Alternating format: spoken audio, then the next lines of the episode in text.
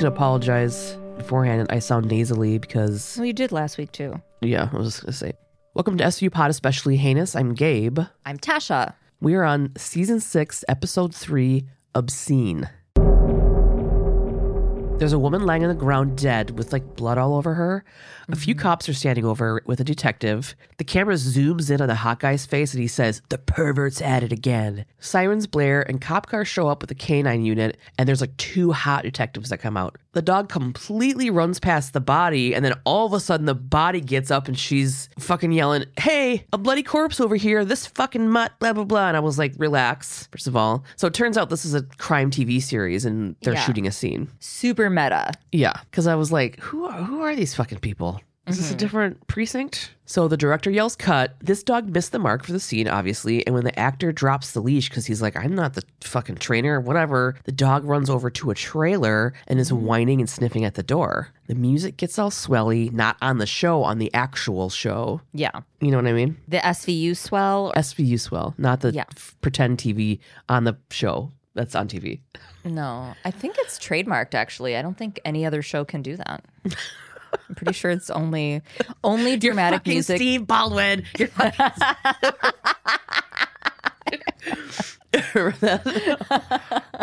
Yeah, it's forgetting Sarah Marshall. Yeah. He's like, boink, boink, boink, boink, boink. He's like, do you need a break? One of the crew members opens the door of the trailer and there's a fucking woman dead on the floor. She has blood on her and her underpants have been pulled down. Cut to Stabler and Toots are at the crime scene. They speak with the producer of the show, Franco Marquez. He's been in pretty much every drama police procedural show. I was like, I know this fucking guy. Why do I know his face? Mm-hmm. He was in a couple episodes of Dexter and he played Hector Estrada. He was memorable because he's the drug cartel kingpin who killed Dexter's mom. Oh. Mm-hmm. The victim's name is Jessie. She's the star of the show, actually. Jessie is wheeled by on a stretcher, and it looks like the perp bashed her head on the counter and then raped her. She's still alive. And the Emmys think she's going to be all right. Inside the trailer, Stabler and the producer, Franco, discuss the actress Jessie. She's been on the show for three seasons. No one has access to her trailer except the crew, and nobody seems to have a problem with her. Then Toots finds a bunch of tabloids, magazines, and newspapers with mean, hateful, like slut shaming messages and headlines about Jessie. One newspaper on the front page shows protesters that are anti Jessie and a headline that says, The world would be a better place without Jessie. Mm. Stabler thinks it's a bit much, but he's like, Oh, mean, at one point he was like, I mean, she's barely wearing anything. You're like, Oh my God. This whole, you know, I know. I hated this episode. yeah. Now we're in the hospital. Toots and Stabler are doing a walk and talk with the doctor. Jesse's tox screen showed a lot of opiates in her system. Toots wonders if Jessie took the drugs herself, but the doctor kind of implies that she didn't since she didn't hit her head on the counter by herself. Which I'm like, mm, people fall all the time. But also, there were other indicators that she was Right. assaulted. So, you know. Toots thinks maybe she was drugged, beaten, and then raped. As they get closer to Jesse's room, they can hear her yelling. The doctor says she started yelling as soon as she woke up. Stabler and Toots go into her room. She's fucking irate and running around. She doesn't remember what happened. She says she took a nap in her trailer and then woke up in the hospital. She's walking around trying to gather all of her things. Do you recognize her? Uh, she looks very familiar. Her dad has a very particular set of skills he acquired over a very long career. That was her? Skills that make me a nightmare for people like you. She plays Liam Neeson's daughter, Kim, in all of the Taken movies. Shit. Boop, boop, boop, boop. She's also Shannon in Lost, but like the dynasty that is Taken. That's her. I need to rewatch all those. Oh, I know. I find Liam Neeson incredibly attractive. Right. Oh, I mean, yeah. Um, I found this I because I was looking it up and then I was like, oh, no way. And so then I was reading this article about Taken. It was the subtitle or whatever. It was something like the only movie that created a franchise series based on one line. Right. it was a good line. So good. Stabler and Toots go into her room. Franco's in there. She's irate and running around. She doesn't remember what happened. She says she took a nap in her trailer and then woke up in the hospital. She's walking around trying to get all of her shit together. They ask her if she had anything to drink on set. And she said she had a diet soda on the set and she didn't know who made it. It was just sitting by her chair. Franco's trying to calm her down and tells her that she has to talk to the cops. Jessie wants to leave before the whole world finds out. She just really wants to go home and leaves the room. Stabler tells Franco that she's only 16, so she can't sign herself out of the hospital without her folks' signature. Franco tells them that she's emancipated from her parents when she was 14, so they stopped spending all of her money, so they have no say in anything. She can mm-hmm. sign herself out. Toots asked Franco where he was when Jesse was raped. Franco's like, hey, I know how this works since I fucking write this stuff for the show. I'll give you a DNA sample. So will the rest of the crew. Stabler tells him he can't compel everyone else to give DNA, but Franco says that everybody on the crew is like her big brothers. They're going to give their DNA willingly. They want this to be solved just as much as anybody. Yeah.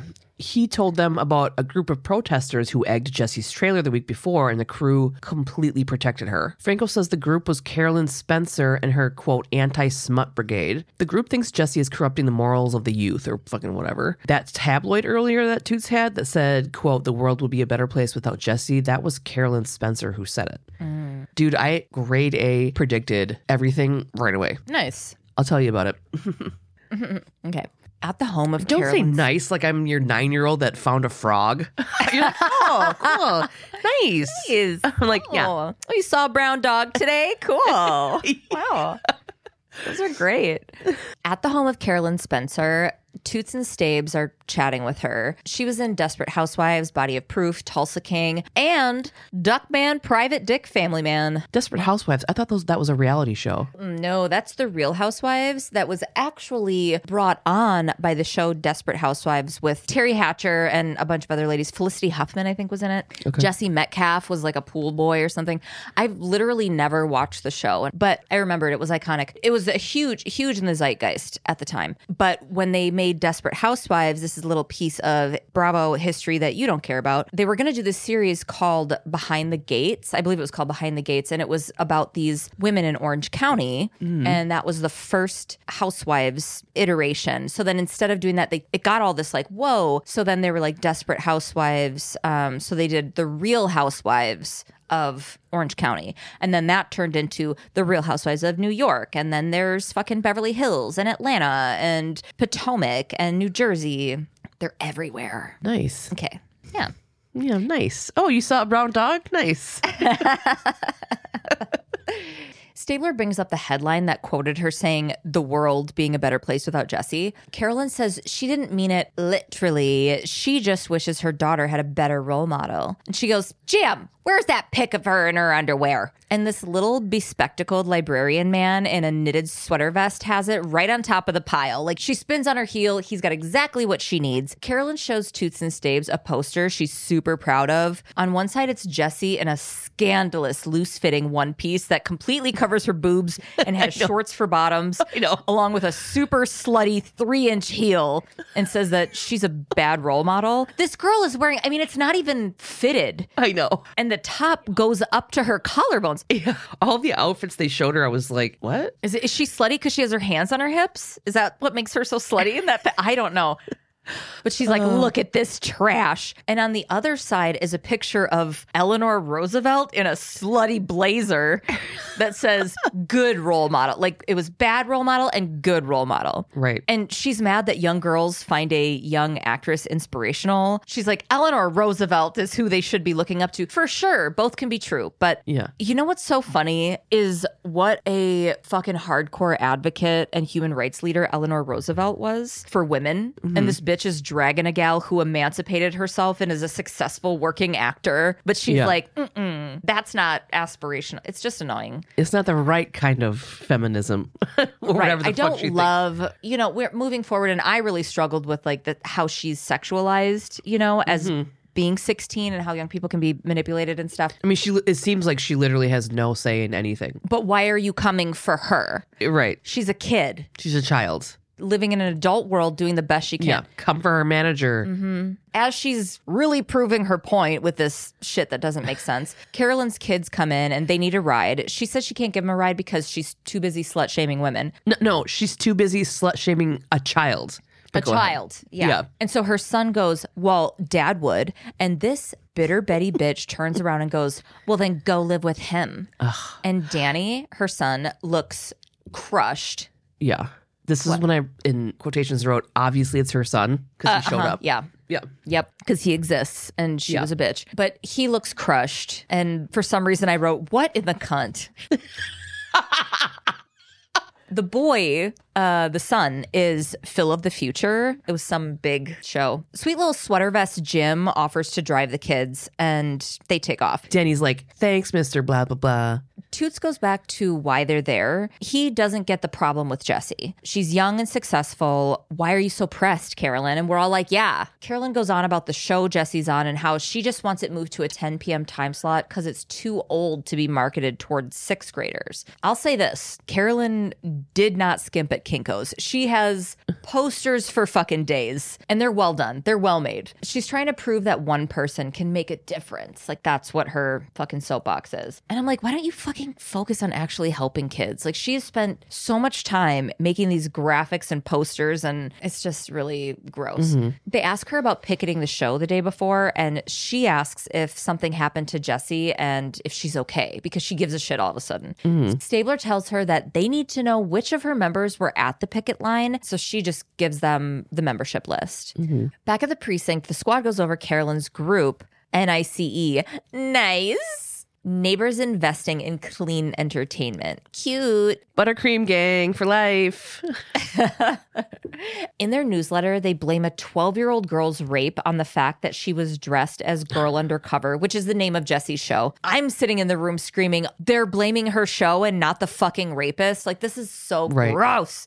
Yeah. This is not feminism. This is not No. protecting children. This isn't. Mm-mm. Yep. There are around 800 members in this group, and the website has over 100,000 hits, which was a lot back then. Mm-hmm. Before I got married, I had sex with eight men. That'd be like 200 today. Remember? What a tramp. Put out your hands. That's a good meatball. Come on. You, it's from the wedding singer. Oh, yeah.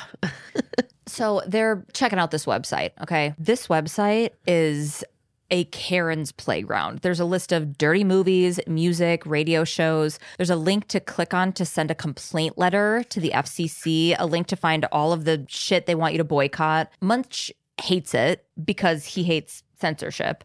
Have we been on break too long, or does it feel like Munch has been spending more time in the walls? Because I feel like we haven't seen him much at all. I think we've been, just because we've been on break, because we haven't been watching the show. Yeah, maybe. Cragen reminds Benny that she's got to catch her flight, so she leaves. Mm-hmm. And then we don't see her anymore. Cragen wonders what the chances are that someone from Nice harmed Jesse. Oh, Toots has the CSU report from the trailer. The diet soda Jesse drank wasn't spiked. They found a dozen different painkillers and sleeping pills. The hmm. contents of the evidence bags are all prescription bottles that showed refill dates that matched the day of the rape. In the office of Franco Marquez, the producer guy, Stabler asks Franco why he lied about Jesse taking pills. And Franco's like, dude, it's been a tough season. So Stabler looks up at their whiteboard and starts commenting on all the racy storylines that sexualize Jesse and calls Franco out on making her do all of those things. I paused to read all of the story ideas. So it's Jesse undercover as a stripper with poison breast implants. Jesse as a lifeguard. There's a ring of ex dealer surfers. Uh, so basically, point break. Jesse as a stewardess. She's studying for her SATs when the terrorists take over the plane. Uh, Jesse meets an evil undercover girl, but she's a genetically engineered super soldier. Jesse sleeps with a substitute teacher, and this is he's a serial killer. And there's an exclamation point. Jesse has to kill him! Exclamation point. It's Oh, my God. they were really excited about that one. and I like how they're like, "Oh, look at this shit. Like that also is very in line with being meta with your show. Mm-hmm. Jesse comes in and asks to stay in Franco's office to hide out, but he tells her to leave while the detectives finished giving him a lack of progress report. Sick mm-hmm. burn.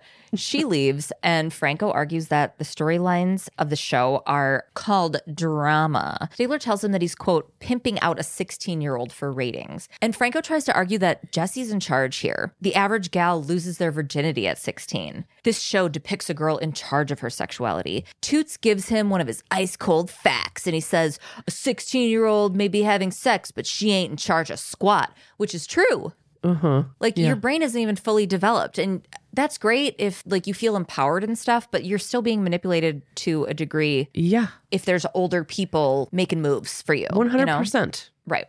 Yeah. This guy tells them to watch the show and aggressively hands them a VHS tape in 2004 and yells at them to find out who raped Jesse. Detectives take the tape and they leave.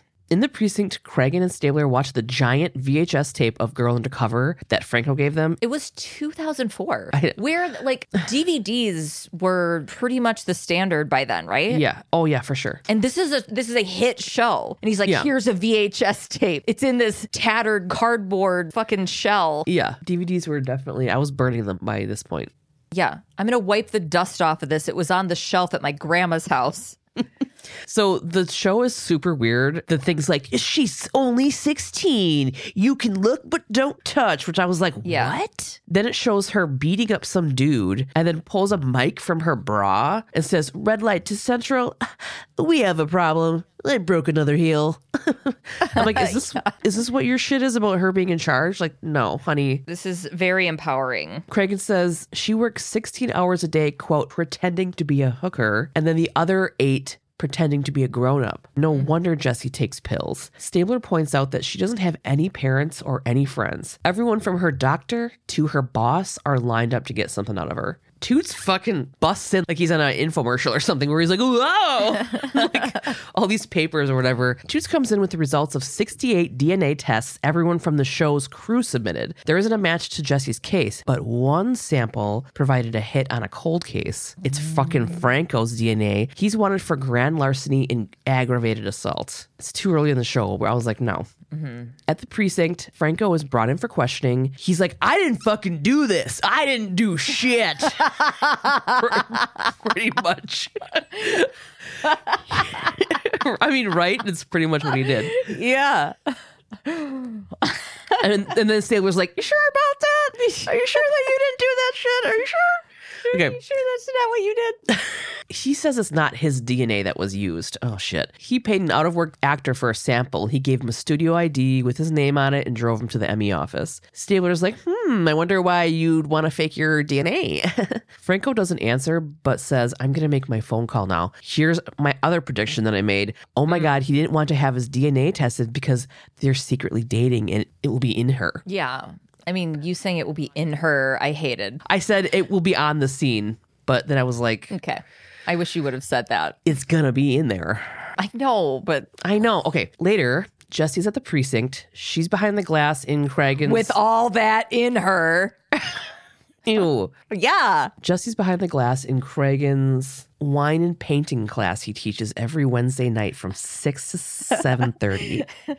It's a great place for first dates. yeah. He's got a little smock that has all these little like paint paint smudges on it. Cute. Yeah. He won't do the bachelorette party once though. He doesn't like those. Oh no, God, how annoying. Cragen apologizes to her and tells her that the law doesn't state that Franco can't call anyone he wants, even his victim. Stabler says that they'll make sure he doesn't bother her anymore. She's like all smiley. Jesse asks what Franco told them and says that he's just trying to protect her and knows that it will kill her image if he tells the truth. And then Cragen's like, Girl, the truth about what? She says, quote, Lucky for me, my parents will do anything for a buck. And hands Cragen a piece of paper. It's a fucking damn marriage license. Jesse and Franco are secretly married. Her parents signed the marriage license in exchange for her buying them a couple of Porsches. She says, quote, I figured it's a small price to pay to sleep with my husband. This poor fucking child. I know. So in the precinct, Cragen Stabler go over the new case info. Franco is 40, Jesse is 16. Cragen calls it legal pedophilia.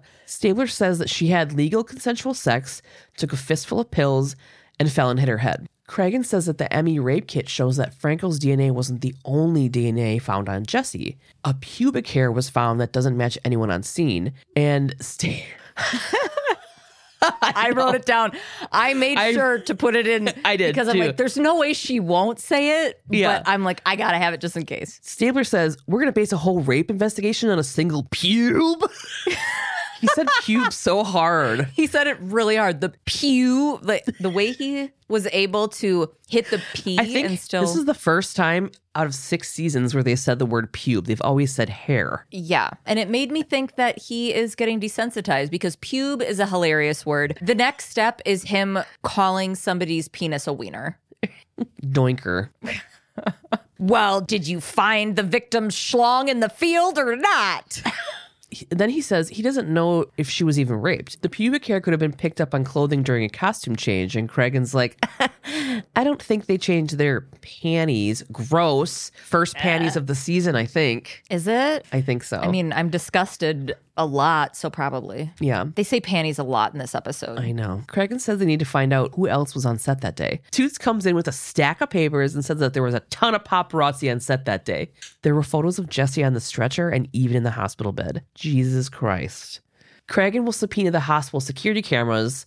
Toots and Stabler will go to talk to Jesse and Franco.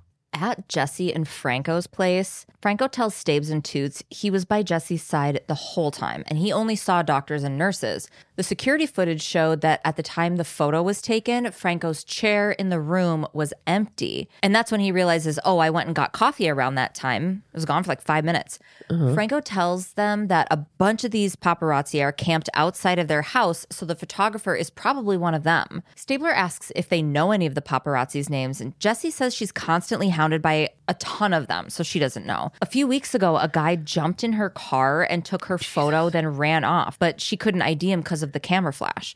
The cops took a report, but then asked for her fucking autograph. Like this poor little girl, this girl. Yeah. Franco says the cops said there wasn't much they could do anyway. Then Toots gets a call. Cragen checked out the hospital surveillance tapes. Someone interesting checked in on Jesse at 508. Doot-doot-doot-doot-doot. Hospital. Now the detectives are chatting with Jesse's doctor. At 508, Jesse's doctor checked her vitals and IV. They show her the tabloid with Jesse in the hospital bed, and the doctor's like, Mm-mm, not me. And they just ping pong back and forth. Ding dong. They tell her.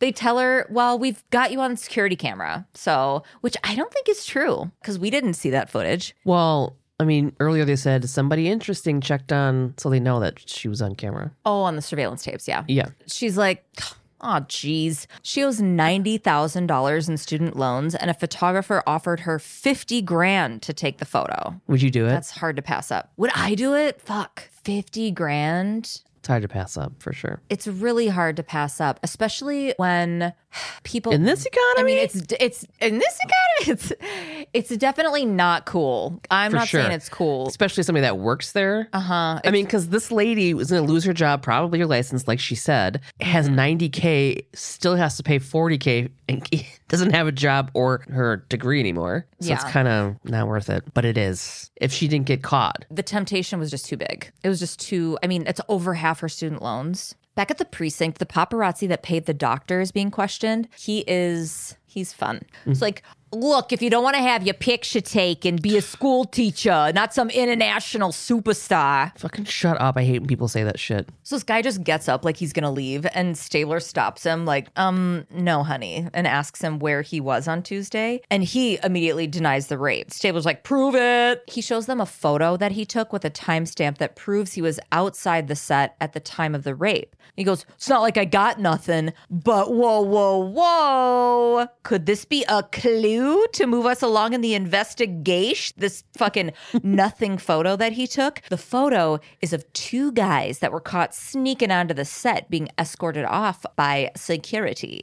Mm-hmm. There's a guy in the background with his back turned that the photographer guesses is a third guy that was with them that didn't get caught. Mm-hmm. Toots and Stabler go to speak with these fucking dorks that they caught sneaking on set. John Cusack and Ryan McPoyle. Yeah, um, what they look like guys that I probably would have thought were hot in high school. Just baggy pants and gross. Like, Yeah. they tell Toots and Stabler that all they wanted was a pair of Jesse's underwear. Duh, no big deal.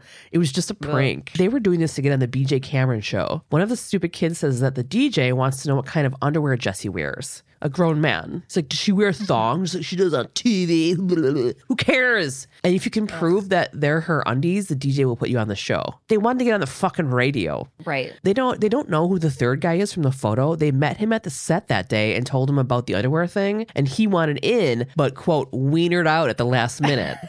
Also, this dude said his name was Speed. And the guy was like, Yeah, like that's not made up. We're like, no duh. Duh. Tyler. No duh. Kevin, Tyler, go. You're late for soccer practice. I made sure to make a note about the guy wienering out. Yeah. Again, knowing that you, of course, are going to make that note. Yeah. Then he wienered out at the last minute. So fucking Speed waited for the other two to get caught and snuck in while security was distracted with them. Brilliant. So Speed said that if he didn't get the underwear, then he'd take a picture of the trailer to get on the show. Obviously, it's that one lady's kid, Caroline mm-hmm. Spencer, or whatever the fuck, Carolyn. Yeah. So now Stabes and Toots are at Ren FM. BJ the DJ is Lewis Black. If you want, I didn't know if you mm-hmm. want to go into a whole thing. Everybody knows who he is. I didn't. I just wrote it's Lewis Black. Everybody knows Yeah. who Lewis Black is. He's a stand up, voices a million things. He's in a million things. He was on The Daily Show as a correspondent. He's always angry. He, he, he plays an angry guy. He does this thing with his finger when he talks. It's like, yeah. Yeah. So he says it's all talk. He doesn't actually tell them to do anything. Stabler's like, well, that's good because then you'd be fucking liable for their actions. BJ says that legally he could do a shit ton more, but with, quote, Big Brother watching, munch much. Toots asked him if he suggested his listeners rape Jesse. BJ's like, what? Rape isn't funny. Which I was like, oh, okay. Because it was in 2000s. I mean, it wasn't, but it was like people were fucking joking about that shit. Mm-hmm. They had forever. He did the whole underwear thing to piss off Jesse and calls her an uptight bitch because of how she acted when she came on the show one day. Hmm. She's 16. This guy's like 52. Right. She wanted to talk about her craft, as in her acting, and he was like, Nobody gives a shit about that. He asked about her breast augmentations, so she left mid show and he had to fill the rest of the show up with call ins. He then mentioned that she needed a quote, good banging to loosen her up. This is a child, remember, a 16 year old, mm-hmm. which Stabler points out could be suggestion to rape her. BJ denies wanting that to happen to her. He says he likes ragging on Jesse, it's good for ratings, but he doesn't want to see her actually get hurt. Then he goes on the air and he's like, Hey, everybody, I got two of New York's finest. They're talking about how bangtastic Jesse is. Sit down, fellas. And I'm like, Oh, gross. Like, she's fucking gross. It's fucking gross. It's she's gross, 16, literally a child. Uh, they don't join the show, by the way. They don't. Yeah, they're like, They're not like, pew, pew, pew. yeah, yeah. He's supposed to be some Howard Stern sort of like whatever. Mm-hmm. They mentioned Howard Stern later on too. I don't know, whatever. In the other room of the studio, a producer offers the detectives the mail slash hate mail they have about Jesse. There's a huge mailbox of it. Isn't it so funny that people actually like took the time to like handwrite Yeah. angry stuff? It's funny. you have to be angry for a lot longer. Like reading something online and then going to the comments and then being like tip to tip tip tip because you're in a mood is one thing. But then like I'm gonna sit down. I gotta get a pen. I gotta make sure this pen works. It might not work. And I gotta get a piece of paper and I'm gonna tear it out of my notebook and I gotta take all the little frillies off the edge. And then I'm gonna write this letter strongly worded. If I fuck up, I'm going to start over because what am I going to do? Scribble it out? I'm an adult. I write this letter and then I look up the address of this place in the phone book. I put Yeah. it in an envelope. I get a stamp. I lick the envelope and close it. And then I take it to a mailbox. I mean, You either like have to wait till tomorrow and put it in your mailbox and put the little red flag thing up, or you Mm-hmm. go and drop it off somewhere. You'd think like ha- a quarter to halfway, three fourths of the way of just writing it, you'd be like, "Uh, I'm bored. I have so much laundry that I haven't put away. Like, just You have to really fucking be. what am I doing with my time? I wanted to be an art teacher. Like, why am I doing this? I could be doing so many other things with my time. Yeah, it's weird. So this guy, the producer guy that was like, here's this box of mail. I knew I fucking knew this guy. And I know you know this guy too. Is he from Super Troopers? No, he's not. No, he's in a ton of stuff and he's currently booked and busy, but who fucking cares? He's Rufus from Minority Report. Roof? The dude that runs the cyber parlor. Oh, I don't remember. When Cyber parlor. they come in and he's like, he's like, oh, I'm not doing anything illegal, blah, blah, blah. And they're like, oh, we're fucking pre crime. And he's like, those thoughts about my cousin Elena were just thoughts. I don't remember, Remember? that at all. Nope. Ugh. The cyber parlor where they go in and he's on the phone with somebody or something and he's like he's like, "Oh yeah, you want to you want to stab your boss or some shit." And then he turns around and he's like, "Oh, I mean, we don't do that kind of shit here, sicko." God, you love that movie. I do. I thought we loved that movie. Well, we do. I'm just saying you remember. I love it too. Just you remember so much about it. it's such a You're like the cyber parlor, and I'm like, don't remember. Oh my god. It's an He, I know he just got new eyeballs. That's what I remember. It's such an important connection. Hmm. Anyway. Okay, so yeah, there's a bunch of dudes who are all pissed Jesse walked off the show and shit and took the time out of their fucking day to write it out.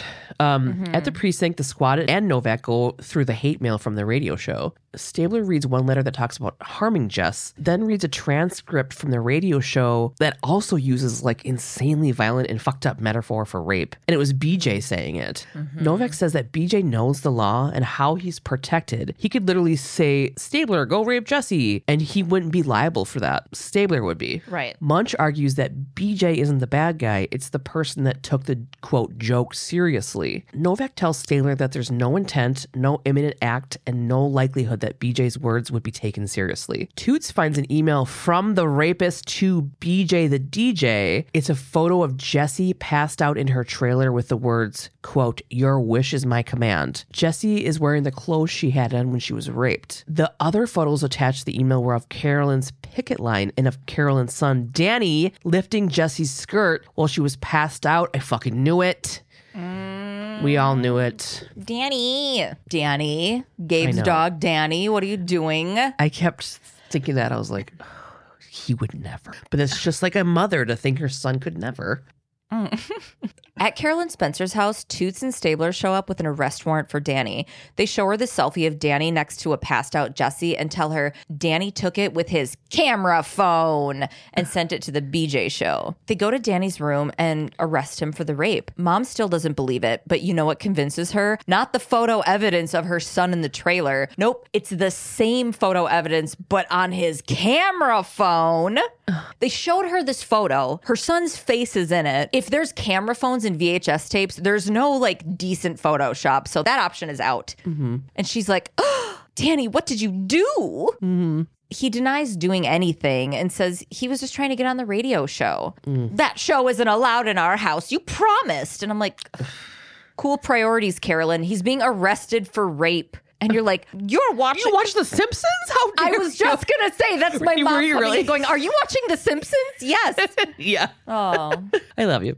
I love you too. Danny's taken into custody while mom is, you know, going, It's gonna be all right, Danny. My sweet, precious, still in my uterus, Danny.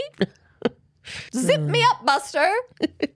At the precinct, Danny's being questioned by Novak. His lawyer, attorney Shamal, aka Dexter's Lieutenant LaGuerta, is there as well, along with his dumb mom. Danny denies raping Jesse, and Novak shows him the photos and asks him to fucking explain it. He admits to going into her trailer to steal her underwear and says she was asleep, so he took some pictures. Then he mm-hmm. says that Jesse woke up. He told her he was a fan and read her a poem that she thought was nice, and they did it. What a fucking dork. Oh my God. Such a fucking dork. And Novak, an adult woman who has had sex, uh, goes, Yeah, let's hear that poem. Let's hear that fucking panty dropper of a poem that you wrote, Danny. Danny. And Danny goes, It's private. Like, sure. And. Novak goes, It's a crack. And she said croc just like I said it just now. She Yeah. said croc super Wisconsin y. She Instead of an O in the middle, there was a capital A and eight H's. I'm making beef stew in the crock. Go milk the cows. Danny, you didn't write shit. Then Novak asks him about the cut on Jesse's head. Carolyn asks why Novak's surprised since Jesse's a slut. Oh my God. Okay, she goes, This girl's a slut. My son did a stupid thing. Okay, Carleen Turner. God. I Googled that burn. That's Brock Turner's mom's name. Yeah, I figured. Danny's lawyer, attorney Shamal, says that there was no rape and that the sex was consensual. Mm-hmm, sure. Mm, Sure. Yeah. That's that poem is he should get published because damn. Fuck. Yeah, he needs to send that shit into Penthouse Forum. Just that he needs to send that gusher. and How does this person know the inside of a woman's mind and body so well? And he's like, I don't know. if she wakes up in her trailer to some fucking barely pubescent, like his single pube is what they found on her, is one individual pube. He He lost so it in there. He lost it. Yeah. And she's like, Oh my God, you scared me. But yes, please read me your fucking squirter of a poem. and then they fucked. Like, no, Danny. well, they got to go over to talk to Jesse because they got to be like, what is this fucking poem, dude? At Franco and Jesse's house, Toots and Stabes ask Jesse about the poem and the boning. She again has to fucking defend herself and say Yeah. just because she kisses boys on TV doesn't make her a fucking slut, which Yeah. would be fine if she was. Yeah. But she has to say it. And she's like, the only person I've ever slept with is my gross old husband. Why would I all of a sudden bang a kid who read me a dorky ass fucking poem? Fucking true. A, the poem doesn't exist. B, her first sexual experience was with a 40 year old man. 50. I was going to say 50. That dude is, He doesn't look 40. He's not in our age bracket. Mm-mm, mm-mm.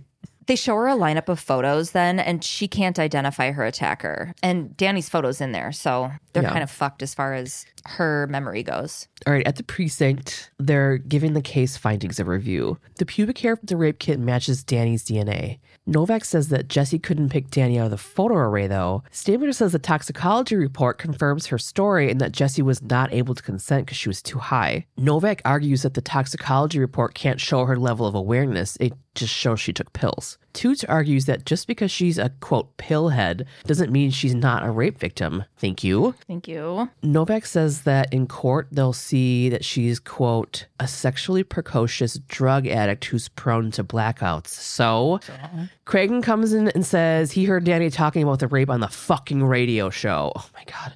So, back at the fucking radio show, detectives listen to the playback of the show. It's fucking gross. I'm not even going to go into it. I'm not quoting any of it. Yeah. The show called Danny and he called them back to come on. He had to sneak out of his house without his mom knowing. They got pulled off the air before they, they could get to the part where Danny told BJ that Jesse was passed out when he, quote, did her. And if the show isn't on air, it's not recording. Later, Stabler and Toots find BJ the DJ at a restaurant. He's got white wine and a bunch of fucking oysters. I only wrote that down because I was like, oh, I want some oysters. Mm. BJ doesn't want to tell them anything, and Stabler tells him that his testimony could help put a rapist in jail. BJ says that Danny is so messed up and would say anything for a laugh. So BJ still refuses to talk. He's mad his show got pulled off the air. This is what he cares about. He says it's, quote, because of people like you. Did you get a big happy when the anti smut crusaders yanked my show this morning? He's pissed that they're letting other people decide what people can listen to and what is or isn't appropriate. Then he says, quote, you know what I find offensive? Catcher in the Rye. Let's burn every copy.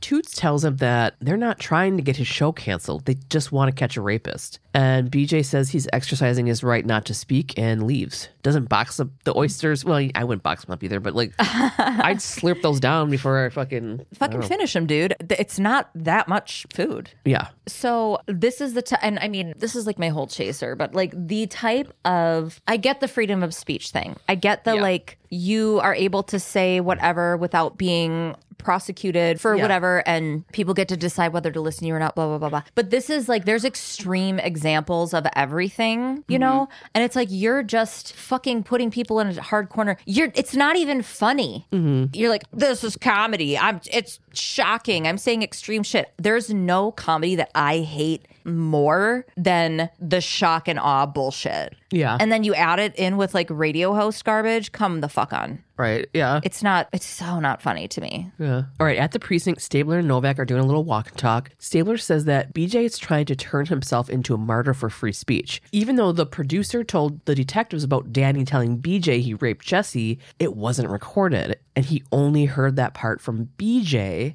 They need BJ to give a statement, but Stabler says BJ will turn this whole thing into a freedom of speech circus. Mm-hmm. Novak says she's going to take a page out of Caroline Spencer's book and go after the broadcasting company, telling their sponsors that their star DJ is hindering the prosecution of a fucking rapist. See how fucking fast BJ talks after that. Bitch. Mm-hmm. Ooh, ooh. In Novak's office, BJ shows up and is fucking pissed that he has to testify against Danny if he wants to keep his show. And mm-hmm. Novak's like, I know. Isn't it the worst? So mm. hard for you.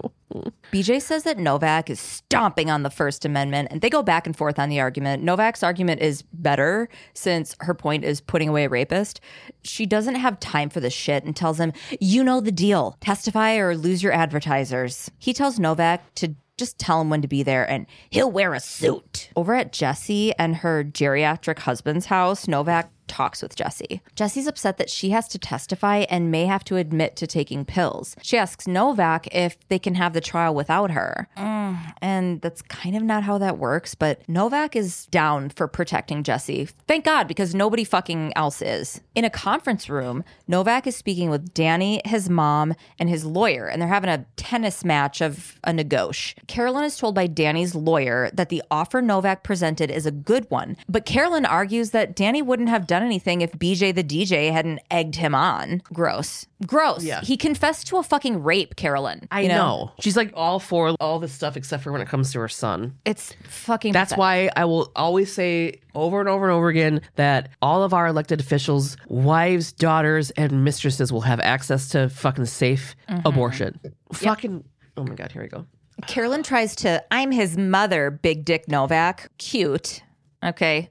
Novak reminds Carolyn she allowed mom to be there as a courtesy, and mom has zero say in whether he takes the deal or not. So mm-hmm. fuck right off and shut up. The deal is rape in the third degree. He does one to three years in jail and has to tell the court everything he did. His lawyer said that they should really consider the deal. But Carolyn's like, no. She doesn't think they can prove Danny did anything wrong. She She then calls Jesse a junkie tramp and asks who they think the jury's gonna believe. And I'm like, mm, well, if history tells us anything. Right. Novak asks her, What happened to teaching kids to tell the truth? And Carolyn responds that she's doing what's best for her son. This is so fucking gross. Mm-hmm. And if you really think that that's what's best for your son after he fucking raped someone, you don't want what's best for him. You're Yeah. not thinking clearly. And your son's gonna be a fucking psycho. Yeah. He already is. He is. Back at the precinct, Novak reviews the fucking details with Stabler, the deal and everything. Stabler is pissed at this Carolyn Spencer lady. He says, quote, she's all about morals and decency until it becomes inconvenient. Um, hello, Lauren Boebert. Who? The lady that is like against drag shows and just got kicked out of a fucking theater for like getting finger banged and Yes. vaping and shit. Oh my God. Uh. like the guy is just like, there's literally a child sitting directly in front of them, and he is under boob, just like holding, jiggling it like he's mm-hmm. testing a cantaloupe or something. And she's fucking vaping. And she's like grinding her hand into her dick. Yeah. Drag queens Yeah. are bad for kids. Right. And she can't figure out why people care about it. They're like, oh, I don't know. Honk. I fucking, yeah. Honk. Tune in Tokyo. I bet she that's the kind of turd she would date too that would do that. Um nip flick, nip flick. pew, pew, pew. yeah, so yeah, any and Novak says that she can bully BJ into the stand and have all the evidence in the world, but without Jesse on the stand, she ain't got shit. Which I'm like, really? Mm-hmm. Okay. Why why does she okay. Yeah. They have more than enough. They have physical evidence, they have written evidence. they But I wonder if that's like she has to be there because of the hearsay stuff. Yeah, I don't know. Stabler tells Novak he thinks guilt would be eating away at Danny and that she should maybe make him face what he did. And I was like, that's kind of a long shot. Mm-hmm. Relying on guilt. It just might work though. Later, Danny is at the precinct. Novak tells him he doesn't have to talk, just listen. Because he's like, my mom's supposed to be here. I'm like, why are you there then, dude? Don't even go. You're fucking stupid. But, anyways, Right. Well, he needs his diaper changed, so she better come and pop a titty in his mouth. he's like, hold on. I wrote a poem about this. You're gonna want to get on the other side of the room, Miss Novak, because you might try to fuck me. Jesse's brought in. Oh shit. Obviously, Danny is shocked. Jesse asks Novak what she's supposed to say. She's like, What am I supposed to fucking say to him? And Danny starts to talk and says, Look, I'm sure you hate me. But she's like, Shut up. You don't get to fucking defend yourself. She confronts him about what he did. She says, You think I'm trash, don't you? Which, oh my God, you're a fucking actress and you're 16. Like, Jesus. He says, quote, No, I don't. Jesse says, But all the things you said about me, you think they're funny? Breaking into my trailer and stealing my underwear? I'm not, I don't, I don't want to say panties again. Yeah. Danny said it was a stupid prank. And Jesse says, You call raping me a fucking prank? Danny says that he wishes he could take it all back and be sorry. Jesse asks him how he could actually be sorry when he bragged about it on the radio. fucking Danny says that BJ was making jokes and he was trying to, quote, keep up. My God. And then Jesse says, Was your mom trying to keep up too? And was referencing how Carolyn was saying that the world would be better if she wasn't alive. Mm-hmm. Danny says that his mom didn't mean it like that. Jesse says she thinks she's perfect, but all she does is give kids someone to blame when they do something wrong. Kids shoot up high school, blame Marilyn Manson. You raped me, blame BJ Cameron. And Danny is fucking obviously speechless because damn. Novak mm-hmm. pipes up and tells Danny that he's the only one who knows what happened and that he can own up to it like a man or hide behind his mother. And I was like, okay, relax, Novak. Yeah. I don't like that kind of shit, but whatever. Now we're at the trial. Danny changes his plea to guilty. His mom is in the gallery and she's not happy. Novak says he must tell the details of the crime in order to keep the plea deal. His mom, Jesse, and Franco are all looking from the gallery as well. Danny tells them that he went to the trailer thinking he could steal her underwear because he wanted to get on that fucking radio show. You can see BJ in the gallery watching as well. Danny says that he thought it would be cool and he could maybe get some chicks after it. What was your your poems aren't fucking doing it? Your haikus. I thought the poem was really. He tells them he didn't think she'd actually be in the trailer and almost ran out when he saw her sleeping. But then he was like, ah, this would be pretty cool to get some pictures of her. And she didn't wake up. And then he lifted up her skirt to take more pics and she still didn't wake up. So he pulled down her underwear and raped her. What in the fuck, man? He tells him about how she woke up, he pushed her, and he ran. He says he deserves to go to jail. Yeah, you do. Yeah. He turns around and apologizes to his mom. He looked back at his mother. He was like, I'm sorry. And I'm like, why are you? Okay. Danny is taken into custody pending a sentencing hearing, of course. BJ comes over and tells Danny that he did the right thing. Carolyn pushes him away and tells BJ to get away. And then Carolyn watches her son be led away. At the precinct, Novak tells Stabler about the court and the whole fucking shit. She says BJ walks outside and goes straight to the press and says that he's happy that justice was served. Stabler says that BJ just got a soundbite. His ratings are going to fucking skyrocket and he's loving life again. Toots comes over and he's like, dudes, BJ got shot outside of the radio station. You guys. Oh man, you guys. So over outside the radio station, BJ's on a stretcher. There's blood on his jacket. He's shouting, I'm dying. That stupid bitch shot me. I'm type O negative. I need a transfusion. Relax, Lewis Black. Reoccurring paramedic Martinez tells him to fucking chill. You're going to be fine. Yeah. She tells Stabes and Toots he's got a slug in his shoulder. He's stable and doesn't have much blood loss. So Carolyn's in a cop car. She shot BJ. She said she had to. She couldn't let him ruin another family. Fucking you ruin your family. God, From that one comment I heard you make to your son mm. saying, go live with your dad. you're a bad mom. I mean, she said it in front of a bunch of people she didn't even know. So if that says anything, At the precinct, Novak meets with Carolyn and her lawyer. The shooting was caught on film by a tourist. Novak shows them the stills of that on the cover of a tabloid. So in this photo, Carolyn is shooting BJ with a stance like she's at a gun range and it looks dumb and I hated it. you know what I mean? Like her legs are like a perfect A. yeah. Like this is how you stand and you hold your elbows straight and you like fucking stupid. Carolyn is definitely going to jail and Novak isn't going to offer a deal. Her lawyer said that, well, hmm, we don't even want a deal. She's going to argue extreme emotional disturbance. Novak doesn't think that shit's going to fly because it was way too thought out. Carolyn says he should be dead. Fucking Jesus lady. Like she goes on saying that BJ turned her son into a rapist. The radio show made her son not want to go to college. Okay. She claims she's protecting other kids from corruption. No mother should see her son go to prison because some foul mouthed pig thinks rape is funny. Shut up. Her lawyer, Attorney Seaver, says that someone on the jury is bound to agree with her, which is fucking true. Mm-hmm. Ugh. Elizabeth goddamn Donnelly is waiting outside Novak's office, leaning against the wall with a power move holstered. Novak's like, oh my God, what did I do? And Donnelly goes, can't even say hi to your boss. It's like you are intensely hardcore 50s Jets gang member leaning against a brick wall. Like I'm fucking afraid the second I walk You're holding a knife to my neck. What do you want from me? You have C4 strapped around your entire body. You're going. Remember from Terminator with the. yeah. Okay.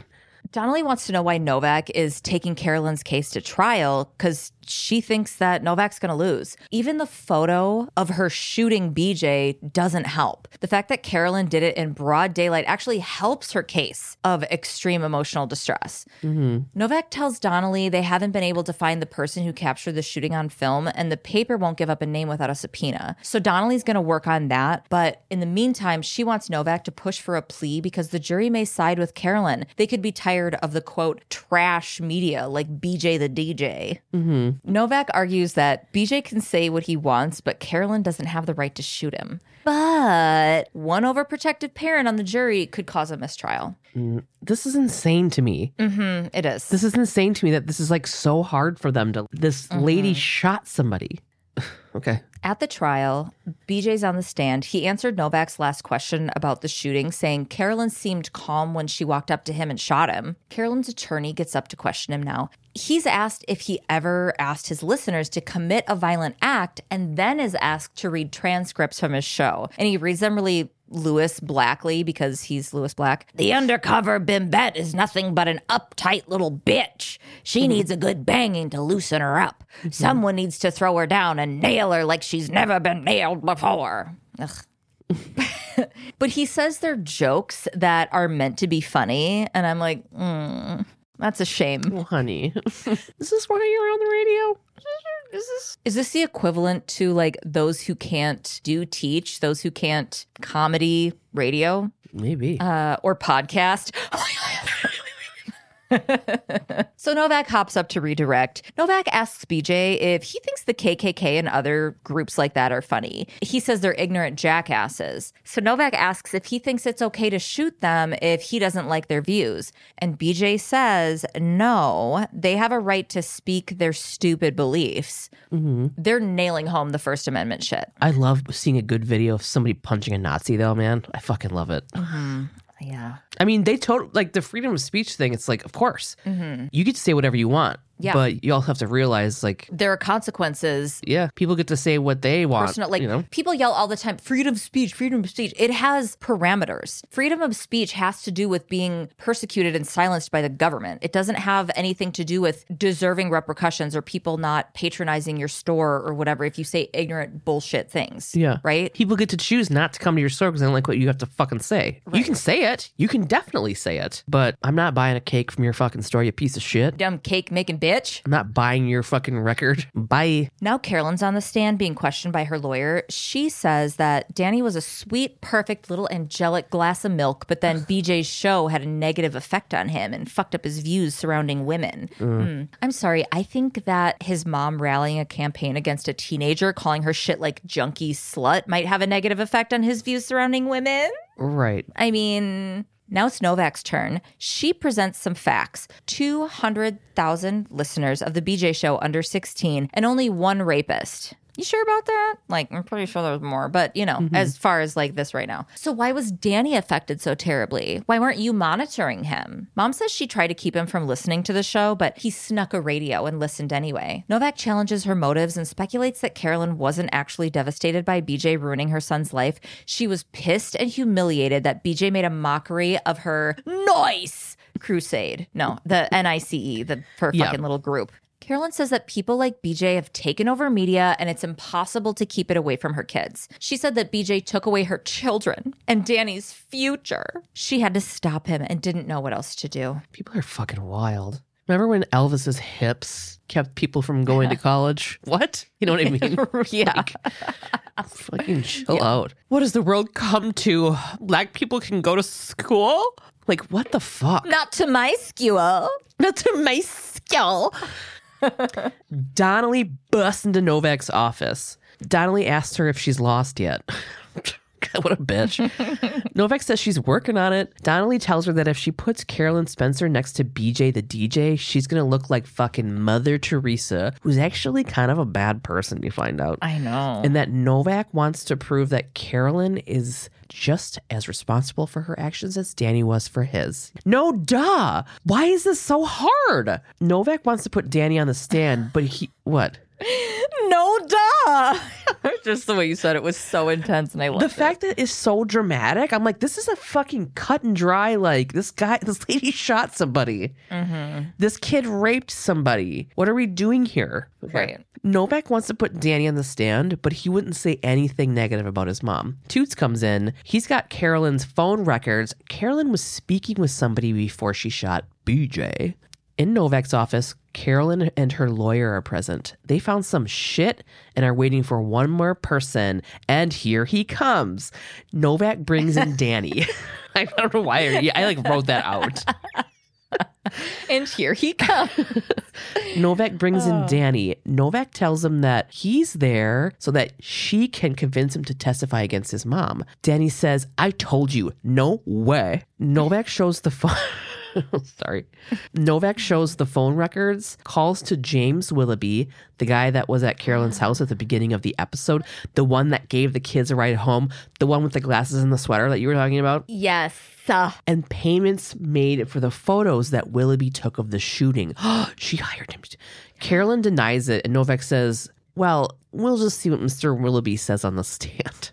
Danny is upset and he's like, You fucking planned this? Why? Novak says, So the whole world would see her as a martyr for her cause. Danny says, It was just a fucking publicity stunt. Carolyn says, No, don't listen to her. I did it for you. Danny gulps. He's like, and tells his mom that she's so full of it. He tells Novak he wants to testify and wants to tell people that she didn't shoot BJ because of him. It was to get her quote crusade on the news. Carolyn says, "No, I did it because I love you." Danny scoffs and leaves.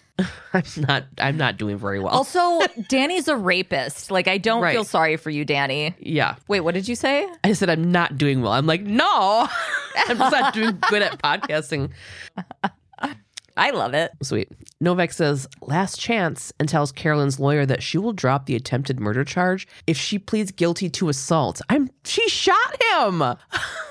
what the fuck? Carolyn says she didn't do anything wrong, and the lawyer says, "Well, this has all been fascinating, but you didn't prove a dang thing." Novak says, "Well, then we'll let the jury decide." Cut to the trial after two weeks of deliberation for mm. somebody getting shot. Okay, the jury is divided. They're fucking deadlocked. The mm. judge declares a mistrial for Carolyn's case. I can't fucking believe this shit. At the precinct, Novak is with Stabler. She wonders how they can deadlock with so much evidence against Caroline. Me too. Stabler says that the jury must have thought BJ deserved what he got. That's not how the law works. Novak says that BJ flapped his mouth on the radio. Carolyn picked up a gun and shot him. What the fuck? Toots taps on the glass and tells him to come in and listen to this shit. Cragen opens the door for Stabler and Novak. Cragen and Toots are listening to BJ rant on his show about Carolyn. He's calling her a Nazi bitch and saying that she should be fried in the electric chair. And Stabler says, No wonder people want BJ to shut up. And Novak says, No one is forcing people to listen. And then she shuts the radio off, making a huge grand point. And that's the end of hmm.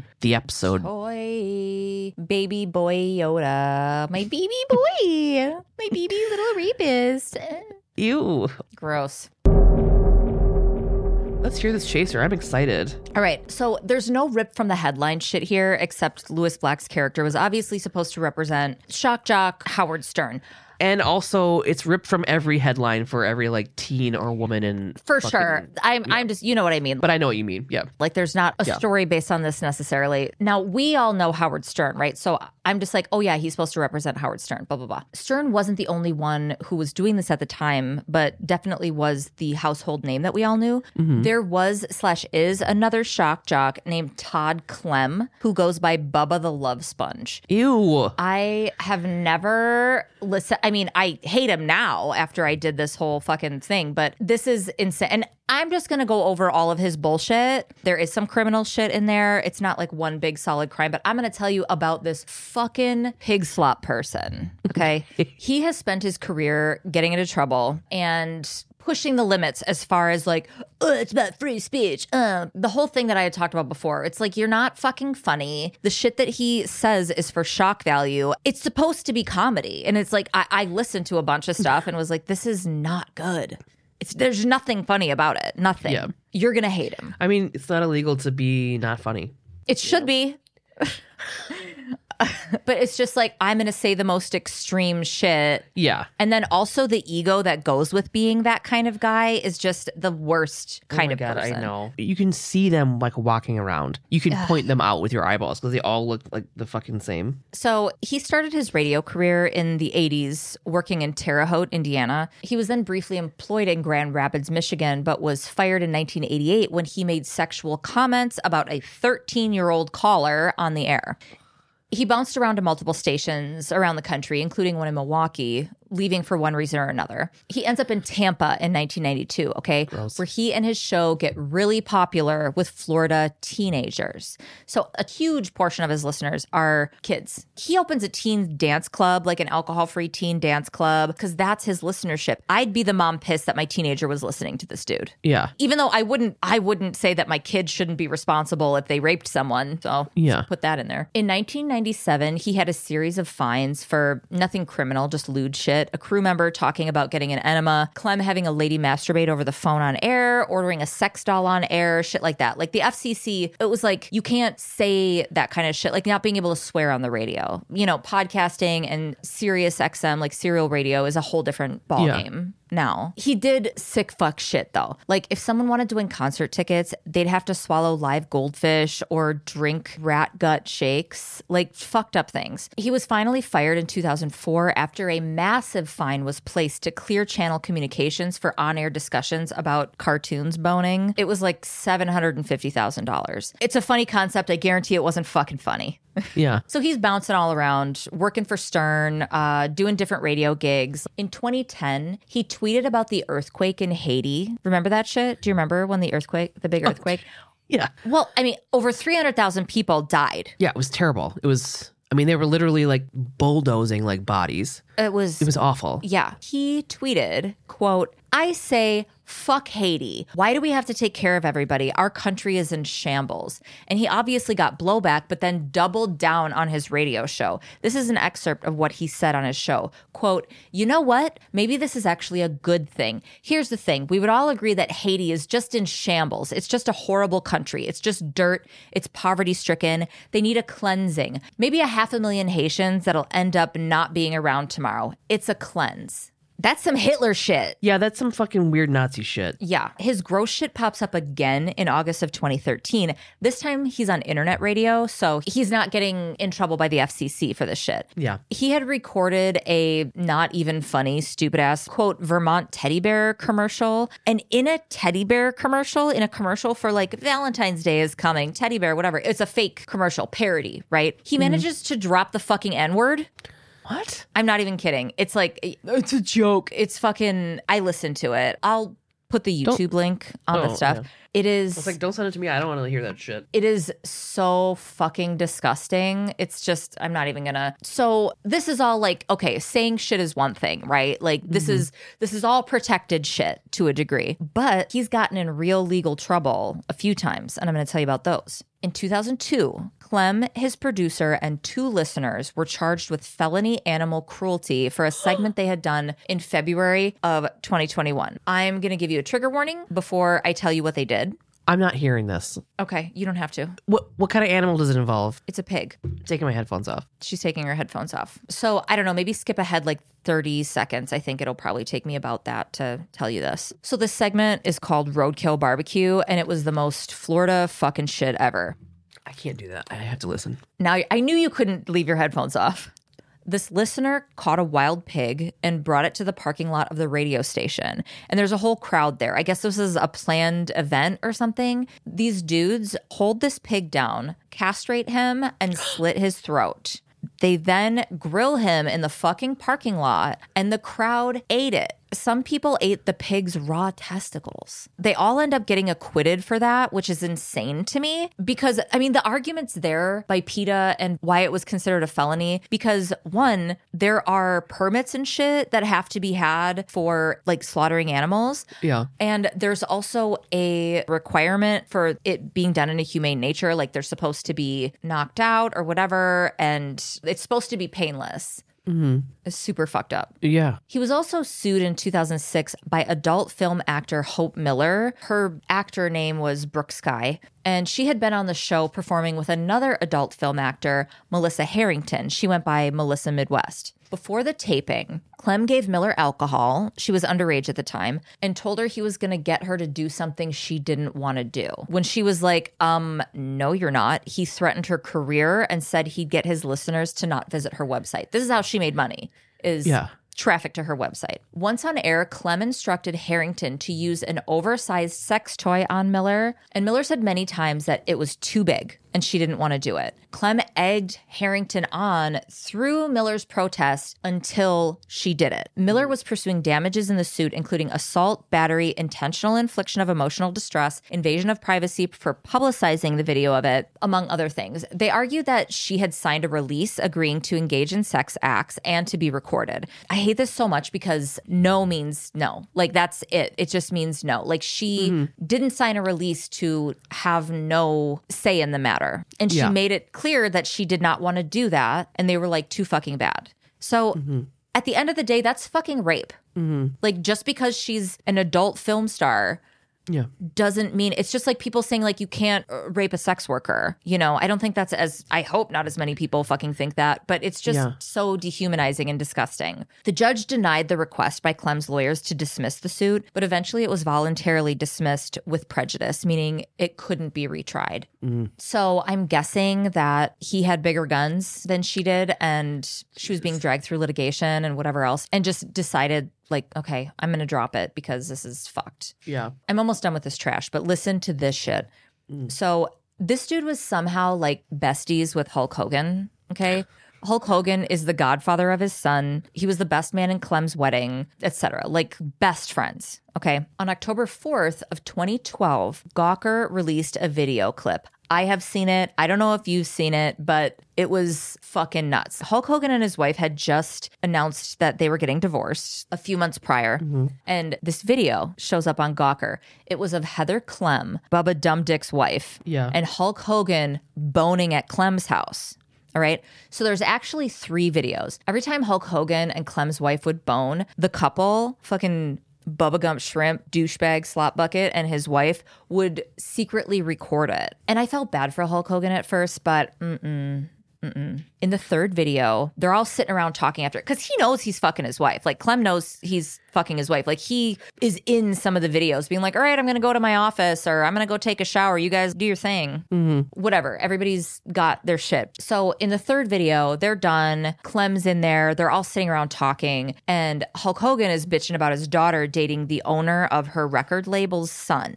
Okay, does that make mm-hmm. sense? Like, Yeah. Brooke Hogan was doing music for a minute, Mm-hmm. and the guy who owned the record label that she was on had a son, and she was dating him. Hulk says, "quote I mean, I'd rather if she was gonna fuck a n word, I'd rather have her marry an eight foot tall, hundred million dollar basketball player." Oh, is this is mm-hmm. see? I had a long time ago because I tattooed Hulk Hogan on my friend, and then like mm. three months later, this came out that he said the N word, and I never knew what the whole thing was, and I never looked into it, but I knew he had Yeah. said the N word, and like it was.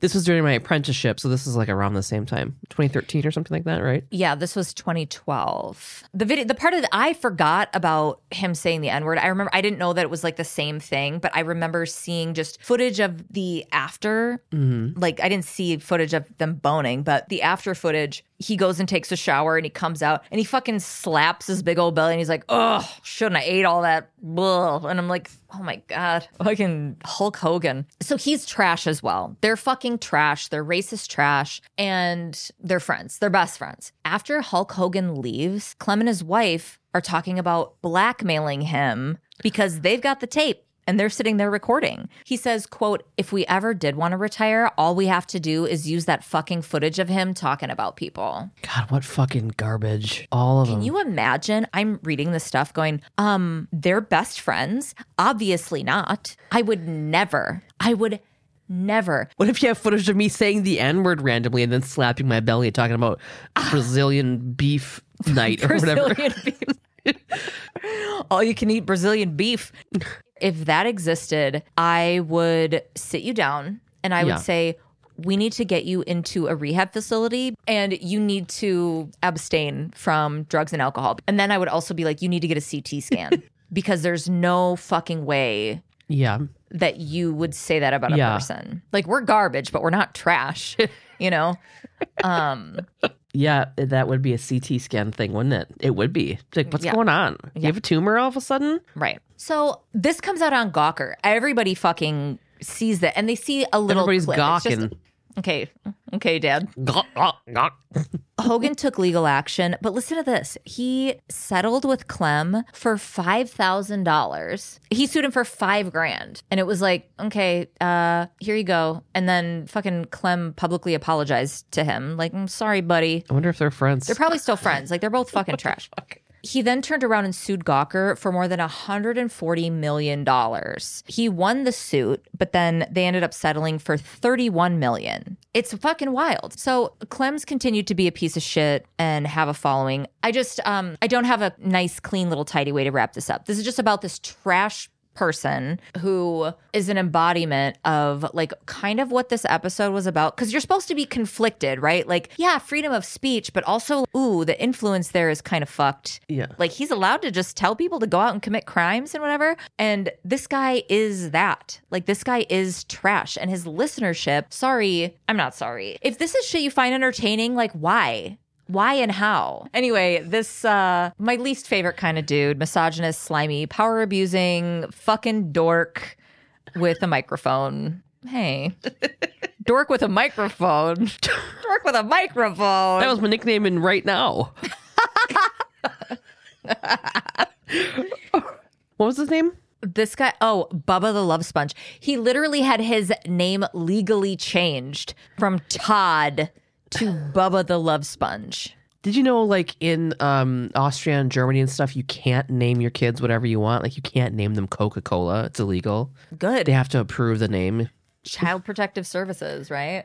Ew, he looks just like what I thought he looked like. Uh, gross. Yes, he does. Mm-hmm. He looks like the human version of Bebop or Rocksteady.